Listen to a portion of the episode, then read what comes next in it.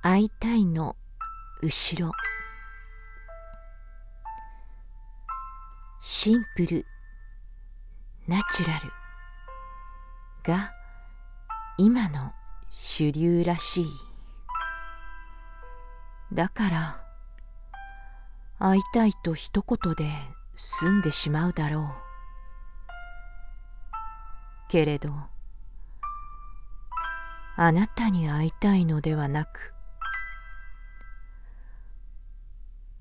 私の都合のいい思い出に会いたいってこと。私を傷つけるあなたには会いたくないってこと。それからそれから会いたいの後ろには